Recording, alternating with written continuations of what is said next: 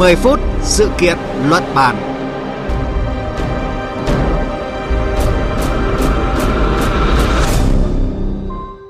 Kính chào quý vị và các bạn đang nghe chương trình 10 phút sự kiện luận bàn.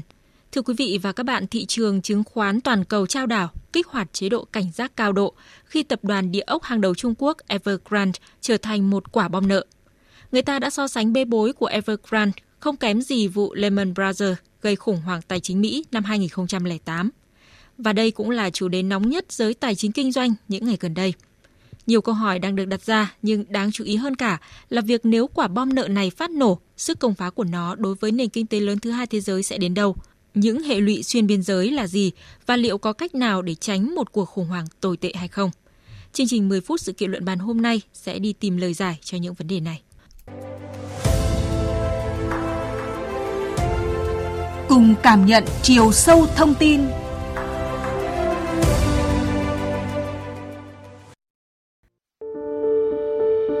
là một trong những công ty bất động sản lớn nhất Trung Quốc, Evergrande sở hữu tổng tài sản lên tới khoảng 356 tỷ đô la Mỹ và doanh thu hàng năm được báo cáo là hơn 108 tỷ đô la Mỹ. Tập đoàn này hoạt động trong nhiều lĩnh vực, không chỉ là phát triển bất động sản. Các hoạt động kinh doanh của đơn vị này bao gồm quản lý tài sản, sản xuất ô tô điện và sản xuất thực phẩm đồ uống. Với tham vọng mở rộng để trở thành một trong những công ty lớn nhất Trung Quốc, Evergrande đã vay hơn 300 tỷ đô la Mỹ từ các ngân hàng trong nước và nước ngoài để xây dựng căn hộ, cao ốc văn phòng và trung tâm mua sắm. Năm ngoái, chính quyền Trung Quốc đã đưa ra các quy định mới để kiểm soát số tiền nợ của các nhà phát triển bất động sản lớn. Các biện pháp mới đã khiến cho Evergrande phải bán các sản phẩm của mình với mức chiết khấu lớn để đảm bảo tiền duy trì hoạt động kinh doanh. Giờ đây, công ty đang phải vật lộn để trả lãi cho các khoản nợ khổng lồ. Bê bối đã khiến cho giá cổ phiếu của Evergrande giảm khoảng 85% trong năm nay. Việc vay tiền ồ ạt và hoạt động đầu tư đa ngành thiếu tập trung được cho là những nguyên nhân chính đẩy Evergrande vào cuộc khủng hoảng nợ chưa từng có. Câu chuyện của Evergrande gợi nhớ về sự sụp đổ của ngân hàng đầu tư Lehman Brothers vào năm 2008 đã châm ngòi cho một cuộc khủng hoảng thị trường nhà đất Mỹ và nhấn chìm nền kinh tế số một thế giới vào suy thoái. Liệu rằng khủng hoảng của Evergrande có nghiêm trọng như Lehman Brothers cách đây hơn 10 năm – để tìm hiểu rõ hơn, chúng tôi kết nối với phóng viên Bích Thuận, cơ quan thường trú Đài Tiếng Nói Việt Nam tại Trung Quốc. À, thưa chị Bích Thuận, nếu như tập đoàn Evergrande thực sự sụp đổ à, do không xử lý được khoản nợ khổng lồ à, lên đến hơn 300 tỷ đô la Mỹ, thì hậu quả của cuộc khủng hoảng này được đánh giá như thế nào? À, vâng, xin chào chị Thanh Huyền, xin chào quý vị thính giả. Trước tiên để biết vụ khủng hoảng nợ của tập đoàn Evergrande, tiếng Trung gọi là hàng đại, được đánh giá ra sao, thì chúng ta cần biết đôi chút về vị trí của tập đoàn này trong ngành bất động sản Trung Quốc và phản ứng của thị trường khi Evergrande tuyên bố không thể trả nợ đúng hạn. Ở trong các bảng xếp hạng 10 nhà phát triển bất động sản hàng đầu Trung Quốc, thì tập đoàn Evergrande đứng thứ hai xét về doanh số. Tập đoàn này đã có mặt trong top 500 doanh nghiệp mạnh nhất toàn cầu 6 năm liên tiếp với thứ hạng hiện nay là 122. Rõ ràng là nếu xét về quy mô thì Evergrande là rất lớn, Tổng nợ phải trả của tập đoàn này tương đương khoảng 2% GDP của Trung Quốc. Một khi bong bóng Evergrande vỡ, nó sẽ gây ra áp lực rất lớn lên ngành tài chính nước này. Đây cũng là một trong những lý do mà ngày 23 tháng 9, Ngân hàng Nhân dân Trung Quốc đã bơm tiền lần thứ tư với 110 tỷ nhân dân tệ, tức khoảng 17 tỷ đô la Mỹ tiền mặt vào hệ thống tài chính. Đây là đợt bơm dòng thanh khoản ngắn hạn lớn nhất mà ngân hàng này thực hiện trong vòng 8 tháng qua. Ở bên cạnh đó thì ngày 21 tháng 9, thị trường chứng khoán toàn cầu đã trải qua một ngày thứ hai đen tối. Các thị trường chứng khoán lớn ở Hồng Kông, châu Âu và Mỹ giảm mạnh. Chỉ số Hang Seng có lúc giảm sâu hơn 1.000 điểm và đến cuối ngày giảm 800 điểm. Chỉ số Dow Jones cũng có lúc giảm gần 1.000 điểm và đóng cửa với mức giảm hơn 600 điểm. Một trong những nguyên nhân khiến thị trường hoang mang là do tập đoàn Evergrande có thể bị phá sản, khiến thị trường địa ốc của Trung Quốc lâm vào tình trạng nguy cấp thậm chí gây ra khủng hoảng kinh tế. À, theo phân tích của Goldman Sachs, khủng hoảng nợ của Evergrande có thể kéo tăng trưởng GDP của Trung Quốc xuống 1,4 điểm phần trăm và trong trường hợp xấu nhất có thể lên tới 4,1 điểm phần trăm.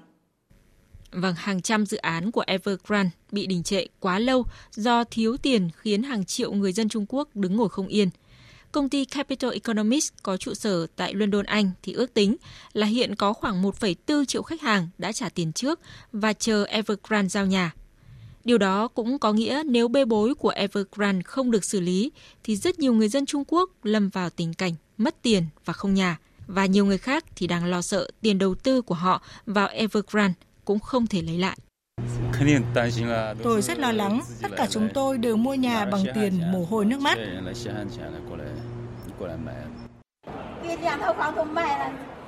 Chúng tôi đã bán tất cả những gì có thể, cả hai căn hộ để có thể mua bất động sản của Evergrande.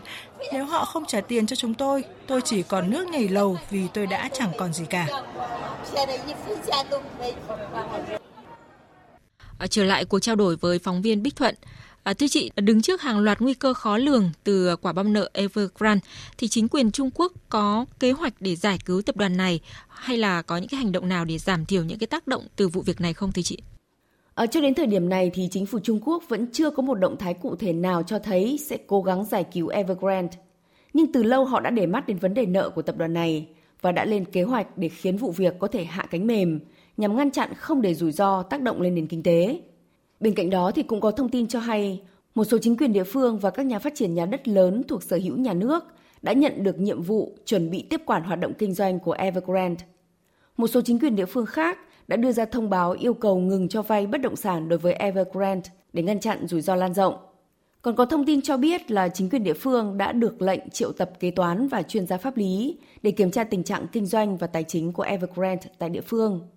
Ngoài ra thì cũng có những tín hiệu khá rõ nét của việc chính phủ Trung Quốc có thể sẽ đứng ngoài vụ khủng hoảng này, là việc Tổng biên tập Thời báo Hoàn Cầu, ấn phẩm của Nhân dân Nhật báo, cơ quan ngôn luận của Đảng Cộng sản Trung Quốc, đã hai lần đưa ra nhận định về vụ việc trên tài khoản WeChat. Ở trong lần thứ nhất thì ông cho rằng, một khi vấn đề bùng nổ, doanh nghiệp không thể có cảm giác cầu may rằng mình quá lớn để thất bại. Họ phải có khả năng tự cứu mình.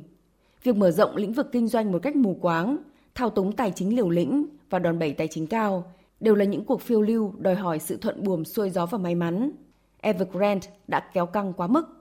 Lần thứ hai hôm 24 tháng 9 ông viết, Tôi tin rằng chính phủ luôn sẵn lòng giúp đỡ Evergrande vượt qua khó khăn, nhưng chi phí làm như vậy phải trong khả năng chấp nhận được. Hơn nữa, nó phải ít hơn nhiều so với tổn thất xã hội do sự sụp đổ của Evergrande gây ra. Vâng và nhìn từ câu chuyện khủng hoảng của Evergrande thì một số chuyên gia có cho rằng là trường hợp của Evergrande chỉ là phần nổi của tảng băng trôi và đồng thời cảnh báo nguy cơ hiệu ứng domino có thể xảy ra trong trường hợp các nhà phát triển bất động sản khác cũng vỡ nợ. À, điều này được nhìn nhận như thế nào tại Trung Quốc thưa chị? Ở trước tiên thì phải khẳng định rằng là Evergrande hiện là công ty bất động sản mắc nợ nhiều nhất thế giới và đây là vụ việc nghiêm trọng. Do vậy, nó không chỉ nhận được sự quan tâm của dư luận trong nước Trung Quốc mà còn gây chấn động thế giới.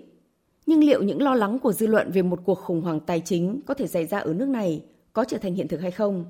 Theo tôi điều này là gần như không thể. Mặc dù là nhà phát triển địa ốc đứng thứ nhì Trung Quốc, nhưng trong thị trường với khoảng 100.000 công ty bất động sản, doanh thu của Evergrande năm 2020 chỉ tương đương 3% doanh thu của toàn thị trường. Các khoản nợ của Evergrande là khổng lồ đối với tập đoàn này, nhưng nó không phải là con số có thể gây sốc đối với một thị trường quy mô lớn như Trung Quốc. Ở bên cạnh đó thì mục tiêu của Trung Quốc luôn là đảm bảo ổn định xã hội và kiểm soát rủi ro tài chính. Nếu thực sự Evergrande đe dọa đến các mục tiêu trên, chính phủ nước này hoàn toàn có thể ra tay ngăn chặn như đã từng can thiệp vào thị trường chứng khoán năm 2015 bằng các biện pháp hành chính. Do vậy ở Trung Quốc, nơi chính phủ có thể can thiệp sâu vào thị trường tài chính, khả năng lâm vào khủng hoảng hệ thống là điều gần như không thể xảy ra, trừ khi lãnh đạo Trung Quốc mắc phải một sai lầm quản lý mang tính hệ thống. Bên cạnh đó thì với sự kiểm soát tài khoản vốn chặt chẽ và các quy định đầu tư ngặt nghèo, sức hấp dẫn của thị trường bất động sản Trung Quốc đã giảm nhiều đối với các nhà đầu tư nước ngoài. Do vậy, việc một cơn sóng gây hoảng loạn từ đây sẽ lan ra thị trường tài chính thế giới là điều khó có thể xảy ra. Có dự đoán cho rằng cách giải quyết khủng hoảng nợ của Evergrande có thể sẽ là một thử nghiệm và hình mẫu trong việc chấn chỉnh ngành bất động sản ở Trung Quốc. Vâng, cảm ơn phóng viên Bích Thuận với những thông tin vừa rồi. Và chưa rõ là liệu nhà chức trách Trung Quốc thì sẽ có những quyết định nào trong việc tháo gỡ cuộc khủng hoảng của tập đoàn Evergrande. À, xử lý khủng hoảng Evergrande hiện là bài toán không đơn giản với chính quyền Trung Quốc, trong đó vừa phải đảm bảo định hướng lành mạnh hóa thị trường nhưng không để ra tác động tiêu cực lớn đến nền kinh tế. Và câu chuyện khủng hoảng nợ của tập đoàn Evergrande cũng là bài học kinh nghiệm cho các doanh nghiệp kinh doanh bất động sản ở khu vực. Trong bối cảnh nhu cầu nhà đất tăng cao, trong khi đó thì các doanh nghiệp lại sẵn sàng sử dụng đòn bẩy tài chính quá lớn, dẫn đến những rủi ro khó lường. Đến đây thì chương trình 10 phút sự kiện luận bàn hôm nay cũng xin kết thúc. Cảm ơn quý vị và các bạn đã chú ý lắng nghe.